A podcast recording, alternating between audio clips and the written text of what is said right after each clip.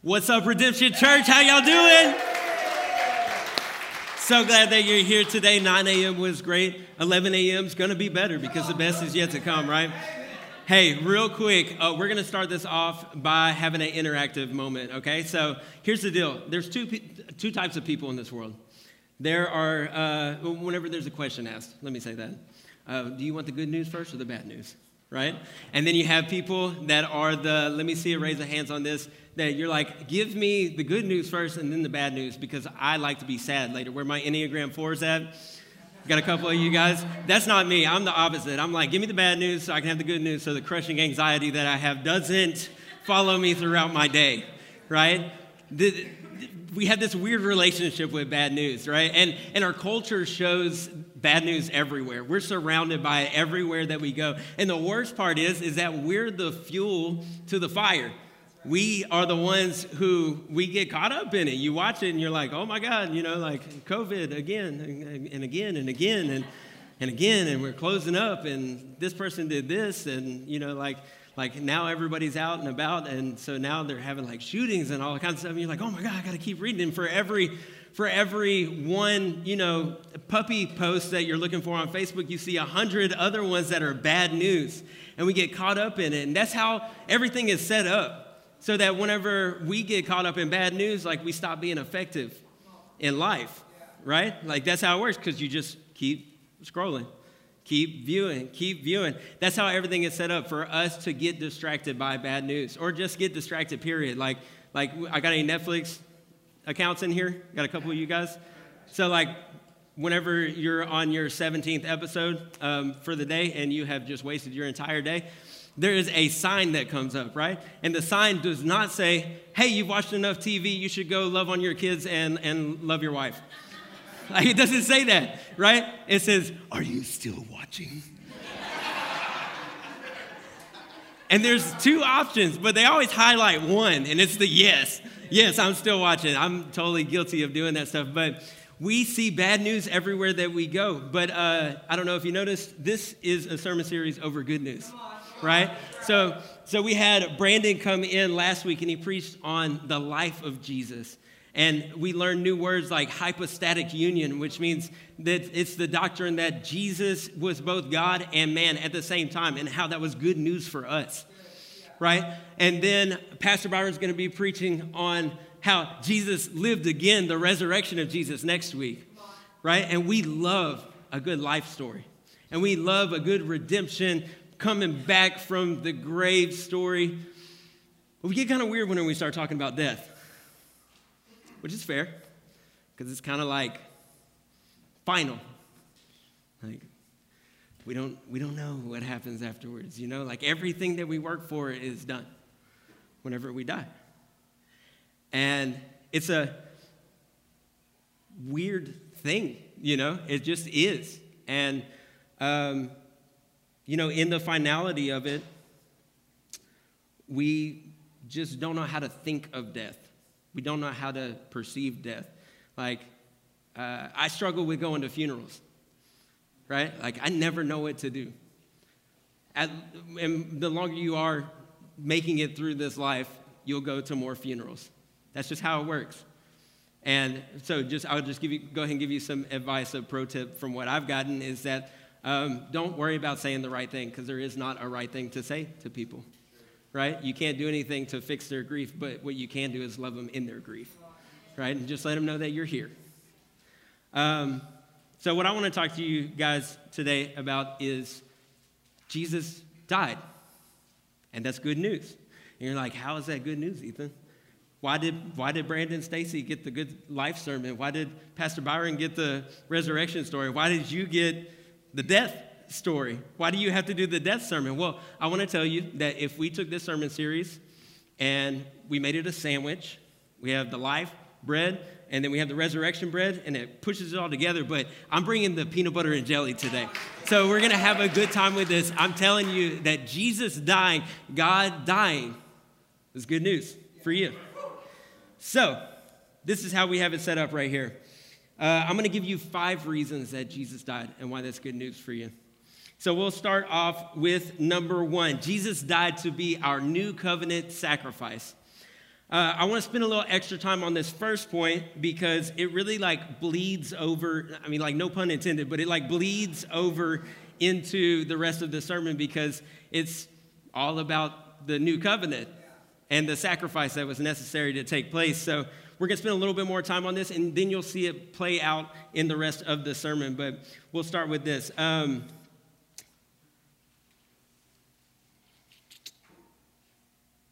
so, covenant. Uh, how many of you are familiar with the word covenant? If you've been coming to redemption for a little bit, you've probably seen it.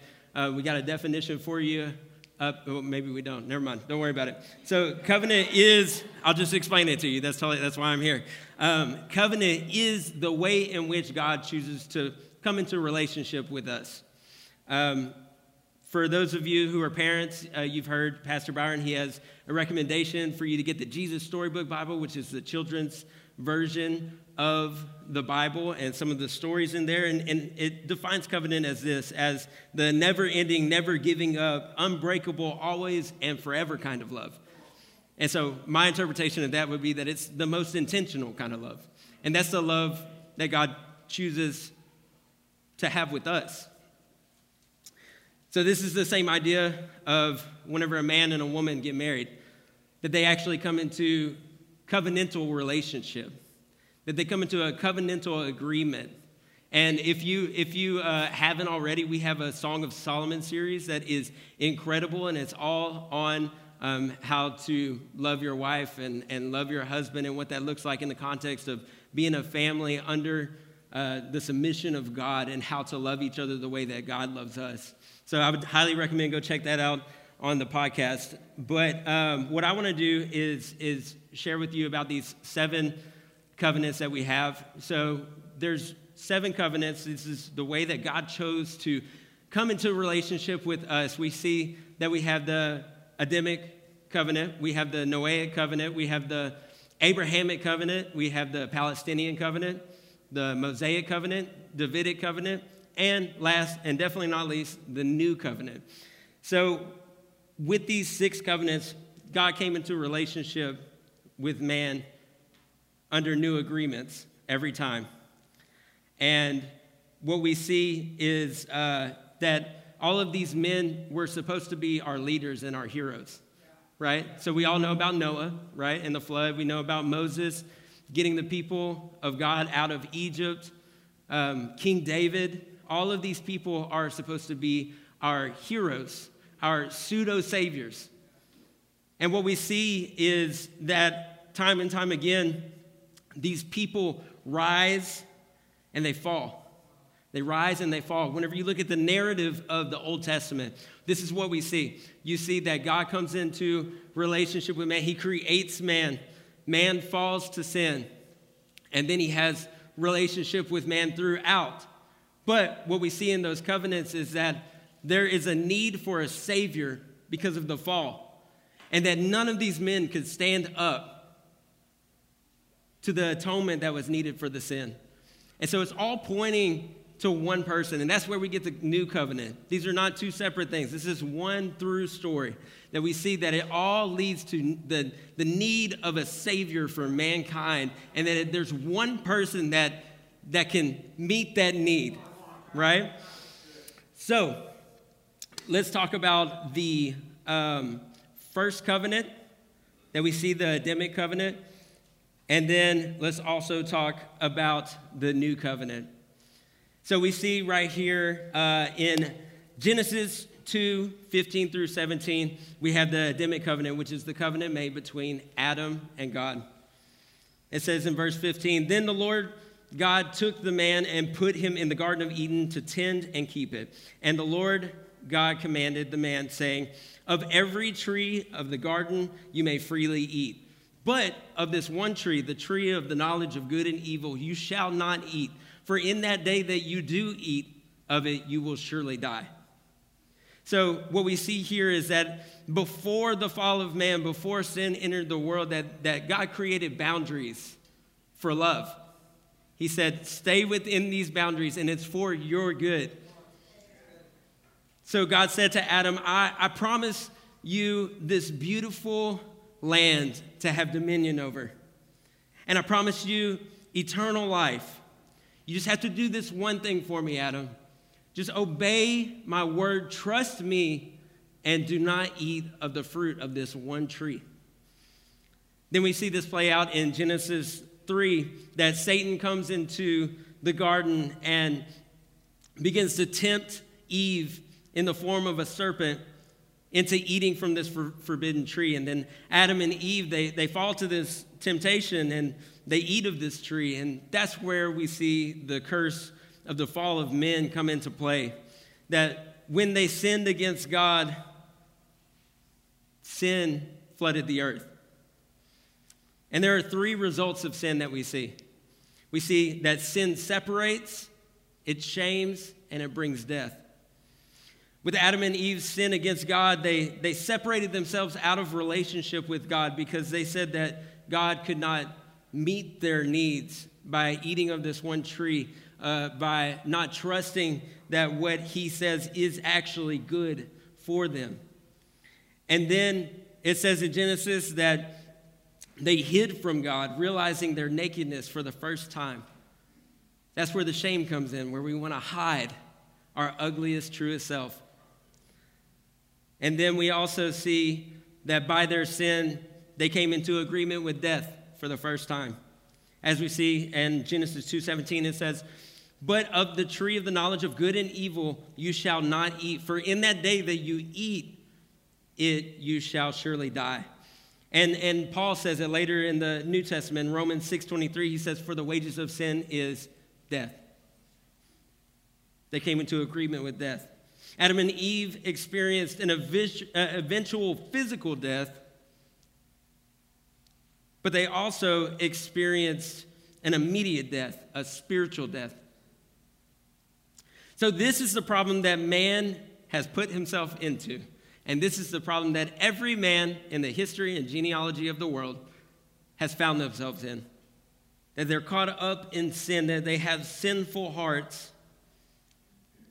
But God is good and He's a faithful God.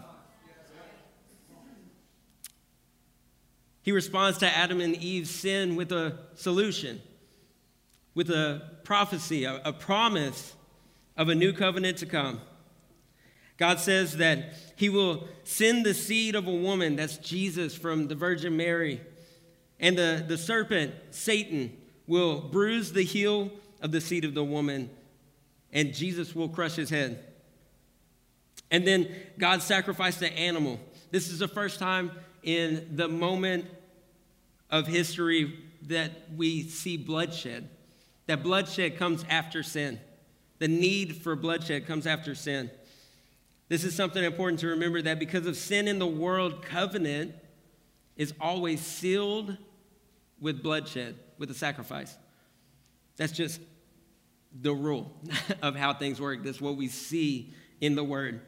That God sacrificed this animal, poured out its blood, and clothed Adam and Eve with its skin to cover up their shame and their nakedness.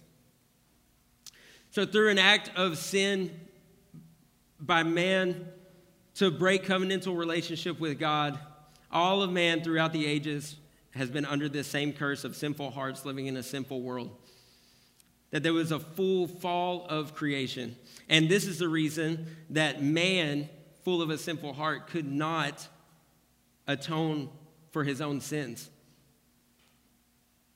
Only one man could uphold his end of the covenant. We see that throughout the history with the other covenants in the Old Testament that, that Noah and Moses and King David, whom God chose to enter into covenant relationship with on behalf of God's people, that time and time again the same thing happened, that there was a shedding of, of, of blood on God's behalf and on man's behalf, and uh, and then every single time man fell short and died.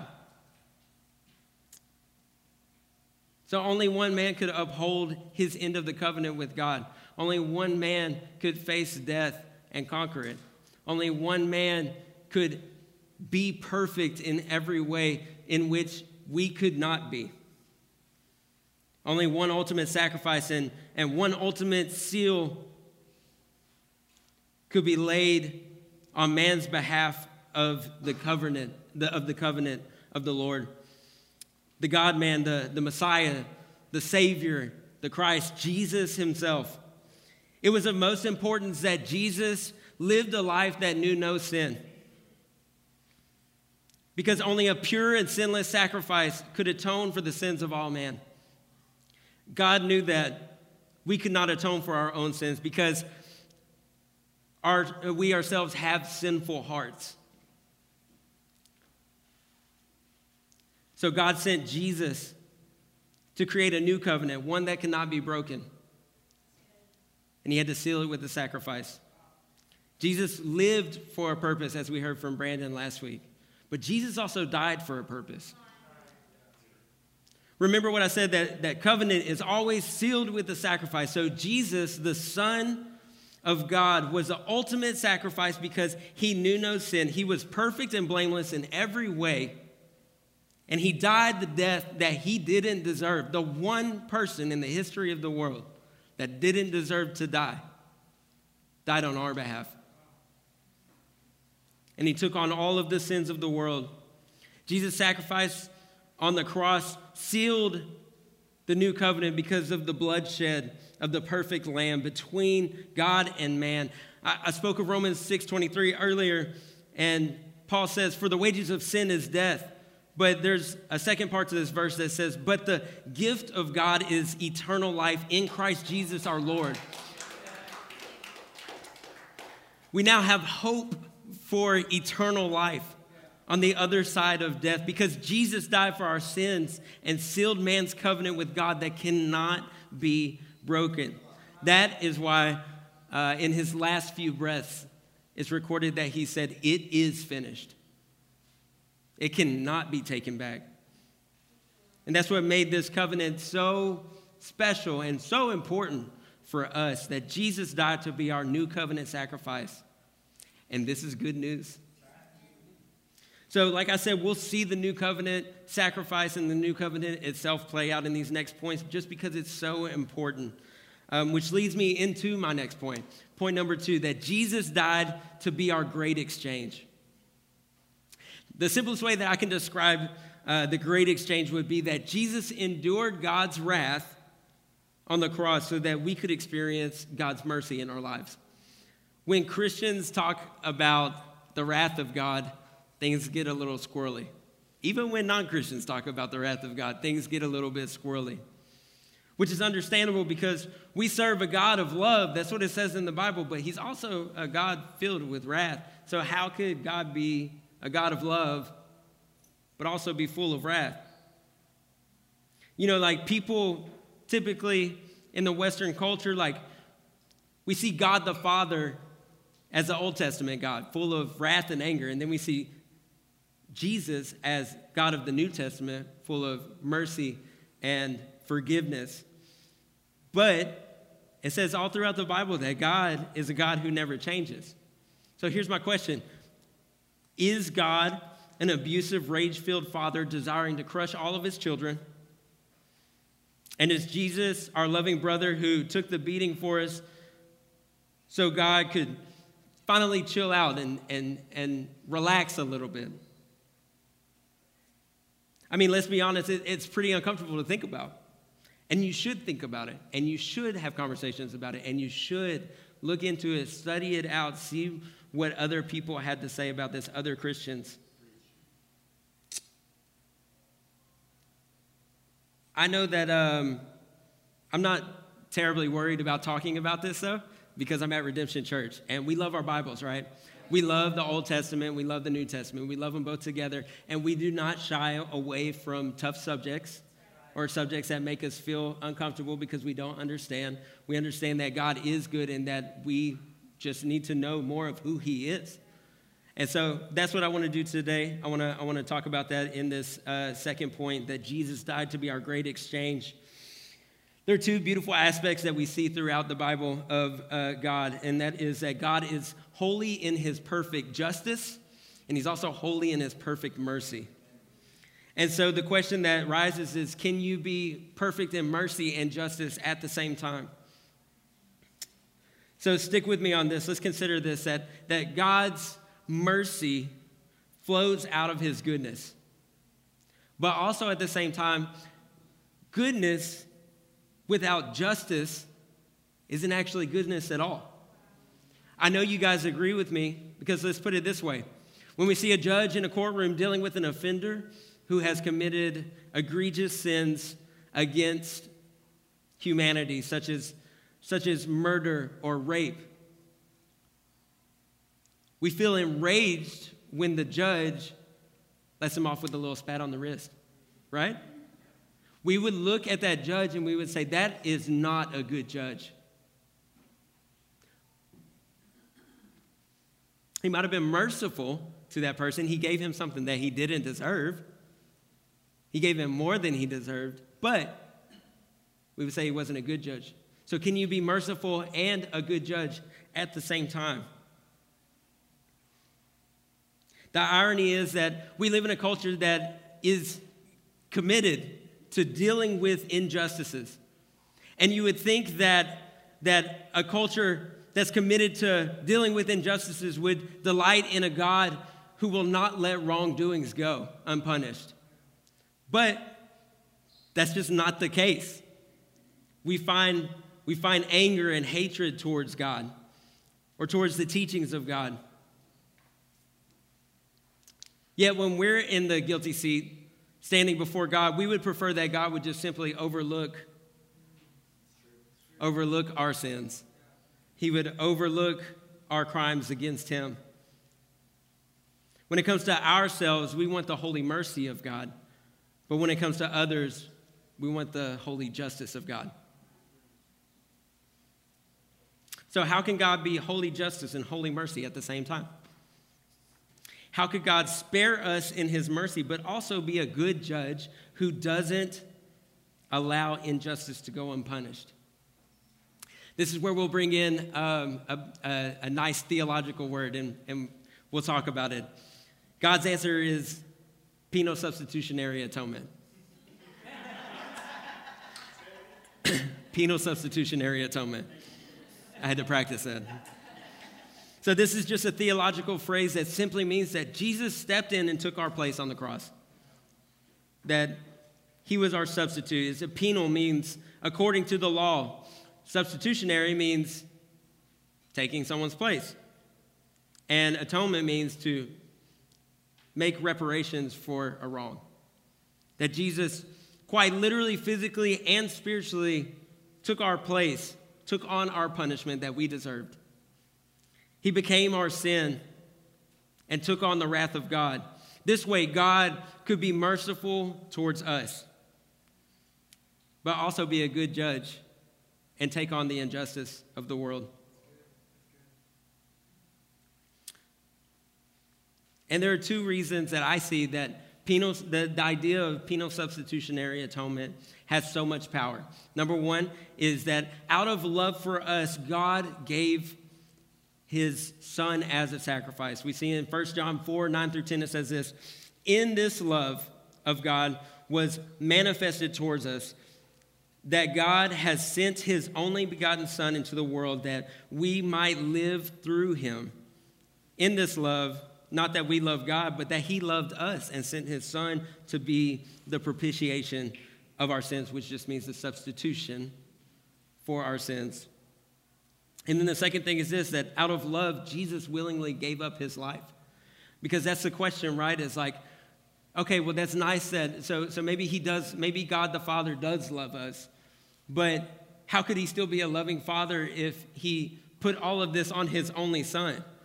Well, the Bible's very clear that Jesus was on the same team as God the Father, that he willingly gave up his life. We see this in John 10, 17 through 18. It says, Therefore, my Father loves me because I lay down my life that I, might, uh, that I may take it up again. No one takes it from me, but I lay it down of myself. I have the power to lay it down, and I have the power to take it again. This command I have received from my Father. So, in this substitution, we see the great exchange that Jesus is our great exchange. That on the cross, what happened spiritually is that Jesus endured the wrath of God that we deserved so that we could experience the mercy of God. that we, he exchanged our wrath for his mercy, our unrighteousness for his righteousness, our whole unholiness for his holiness, our uncleanliness for his cleanliness, our worst for his best. That's what I want you guys to get out of this section is that there was a great exchange that took place. So every single time that you go to the Lord, He says, Give me your worst and I'll give you my best. This takes all the, the work off of us of needing to be perfect because He was perfect. And He said, You can have my perfection. Just lean on me, just trust in me. You can have this. And so, with that, Jesus died to be our great exchange. And this is good news. And because that of this great exchange, we were brought back into right relationship with God, like Adam before the fall of man. Which brings me to my, my personal favorite point, point three, that Jesus died to be our reconciliation. Because Jesus is our great exchange, we now have been made justified, reconciled back into right relationship with the Father, and that we can stand in the presence of a holy God despite our unholiness because we carry Jesus' holiness. This is known as the doctrine of justification, that we as guilty sinners can stand righteous before God by grace alone, through faith alone, because of the person and the work of Jesus Christ alone. That because of what Jesus did and who Jesus was, we are now justified to be able to stand before the Father, in which we had no business before this moment. So, like, we have access to God that was never freely given before Jesus on the cross. But now that Jesus died on the cross and made that great exchange, we've been brought back into relationship with Him because we're justified before God Himself. So now things have changed. Before Jesus' sacrifice, if we wanted to worship God, it, it, it, talks about this all, all in the Bible. You'll see this in all the different stories. There are, are different versions of it. But whenever you wanted to worship God, you had to go to the temple once a year on the Day of Atonement. And this is where you atoned for your sins in the best way that they knew how. That was temporary, that wasn't fulfilled. And so, what they would do is they would go to this temple and there, they would meet a priest. And the priest would go on their behalf into the other side of the temple, which is the holy place. So let's imagine that this is a temple right here, okay? And they had a veil. And the veil was this giant covering that kept this part away from everybody else. And the reason it was like that is because the Spirit of God was on the other side of that veil. And none of us had been justified yet. And so there was no way for us to go into the presence of God because we were unclean and unholy. We couldn't stand before God. Let me tell you what happened if you did try to do that. So the priest would go through these rituals of cleanliness, it was the best that they had to offer. And he would go through all these, these, different, uh, these different rituals and, and they would sacrifice a lamb. And then the idea was that the priest would bring the, the blood of the Lamb and that he would walk into the veil, into the presence of God, and go to the mercy seat and sprinkle the blood on there, on the mercy seat. And that's supposed to represent what Jesus was coming to do. So if they didn't do everything in the appropriate way, or I don't even know exactly, if I'm being honest with you, I don't know exactly how it worked, but I know that it was so serious that they would tie uh, a rope to the ankle of the priest, and they would just stand there waiting. and there would be a bell. And if the, the priest walked into um, the holy area, the holy place, the, where the Spirit of God is, through the veil, and you hear a, you know, you just had to drag him back out because he died. That's how it worked, is that God was actually holy. Like, regardless of what we want to take seriously or not, God's holiness is so real and our unholiness was so real that we couldn't get in there without rituals. But that's what happened is that Jesus reconciled us back with the Father. So now we don't have to worship God through rituals. We can worship God through relationships. So this is what happened. This is what happened is, is you had to go into the temple to worship God. Well, because we're made in right relationship with Jesus, we are now the temple of God. So God in, dwells inside of us. And so we can worship God everywhere we go because he lives inside of us. Jesus was the ultimate sacrifice so that we don't have to we don't have to kill animals anymore as part of our, our ritual our ritual worship to God. That's not necessary because Jesus was the ultimate sacrifice, which means he was the last sacrifice needed.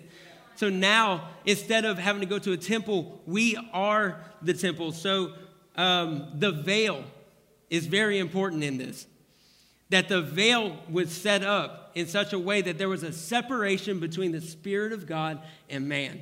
Okay?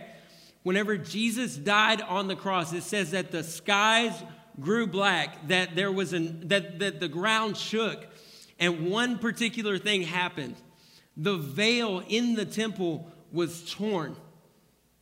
The veil in the temple was torn, which was a physical manifestation of what happens spiritually. That there's no longer a veil separating us from the holy place of God. That we get to be with God. Whenever the veil was torn, it was actually torn spiritually too. That we can now step into the holiness of God. Jesus is our reconciliation, which means that we can worship God freely in relationship with Him, the way that Jesus did when He walked the earth. Jesus died to be our reconciliation, and this is good news. So, real quick, um, this, this is a side note, but I promise it also counts uh, to everything going on. So, uh, who here likes movies? Got a couple people? Okay, who here likes TV shows if you don't like movies? Who likes TV shows and movies? Where my book readers at? Okay? All right, cool. So, I don't know if you don't do one of those things, I don't know what else you do. But I love movies. I love movies. I specifically really love superhero movies. I, God brought me into this earth at the perfect moment where, as a, as a preteen, like Marvel Cinematic Universe showed up. And I was so ecstatic about it. And do you guys remember the, uh, the Avengers movie? The last one that came out, they had like 17 of them, but the last one that came out, it was a part two. So there was Avengers Infinity War, and then there was Avengers Endgame, and we had to wait about a year in between because it left you on a, a, a cliffhanger. And so we wait all that time. The movie comes out, and then I start seeing these blogs and like these different news stories. And what had happened was that people had watched the movie, and then while other people were waiting in line, they ran out and spoiled the whole movie for them. Oh gosh, I cannot stand people who spoil stuff. And, and, they got beat up. Like you hear all these stories, and I'm like, I'm like, I don't know if I'm turning the other cheek on that one. I'm, I'm going in after them too. Y'all feel me? Anyways, all of that to say um, that, uh, you know, like, I hate to say it, but it's true that, like, Jesus also died for spoilers you know, the people that, that spoil things. He, he died for them. Cause, and that's good news because I'm about to spoil something for, for you guys. And that is that um, uh, there's more to the story after Jesus dies. that something else takes place after Jesus dies. And I know I'm talking about Jesus' death today, but the significance raises dramatically whenever we find out that Jesus was who he said he was, that he was raised and that leads me into my fourth point that Jesus died to be our victory. So I know I well, I was about to repeat myself. we love we love story of life, of beautiful life, of life of purpose. We love the story of redemption, whether it's Jesus or it's a, a copycat. We love to see these things take place. But we're very quick to overlook the death stories. And there's one thing that we have to remember is in this story that, that every resurrection story begins with the death. So we love the resurrection story, but it could have never happened without death. Jesus only resurrected because he died. And we're quick to overlook that. But because Jesus faced death, looked at eye to eye, and came out on the other side victorious, it changes everything for us. Our relationship to death has changed. And that's hard for us to remember. That our relationship to death has changed. That, that when Jesus took on death and rose, we now have hope that can never be taken away from us. Really think about that. That there's, that there's one giant that's above every other giant in our lives. You know, we have giants like bills and relationships and all these different things, but there's one that is undefeated, and it's death. I say it's undefeated. Jesus took it on face to face, and death had to bow before the name of Jesus that because Jesus came back from the dead, that death no longer has authority over us. That's why Jesus died to be our victor. We actually get to stand with Jesus in that victory. Everything changes for us. So Jesus died to be our spiritual victory and our physical victory. In, in Genesis, Adam selfish, uh, Adam's selfish act brought spiritual death onto man. And in the New Testament, Jesus' selfless act brought spiritual life back into man. You know, next weekend, um, I know Amaris and, and Pastor Byron talked about it. We're going to have our baptism Sunday. Are you guys ready for baptism Sunday? So I know that there is uh, every time, every time that people decide to that they want to be baptized and that they should be baptized, um, they run into a wall. And that wall is like that they haven't arrived yet, that they haven't got their lives in order yet. But I want to tell you that, that it's, it's not about that. it's not about where you're at, it's about what Jesus did. And Jesus found victory over death. And so, in that, we have authority in Jesus. So you don't have to get yourself right. You don't have to be in the right place. All you have to do is understand that Jesus did something for you that you could never do. And you just have to be with him. So we see uh, in Romans uh, 6, chapter, chapter 3, it says, Or do you not know that as many of you, uh, uh as many of us as were baptized into Christ Jesus, were baptized into his death? So that's what we see whenever we see people being laid down into the waters, right? That's his death, his burial under the water, and then his resurrection back up into, into new life. And so, like I said, every res- resurrection story begins with death. Don't be afraid of death. Allow your old self to die so that you can live in resurrection with Jesus. It says, um, that we were baptized in his death. Therefore, we were buried with him through baptism into death. That just as Christ was raised from the dead by the glory of the Father, even so we also should walk in newness of life. That in order for you to walk in Jesus' resurrection, you have to walk in Jesus' death.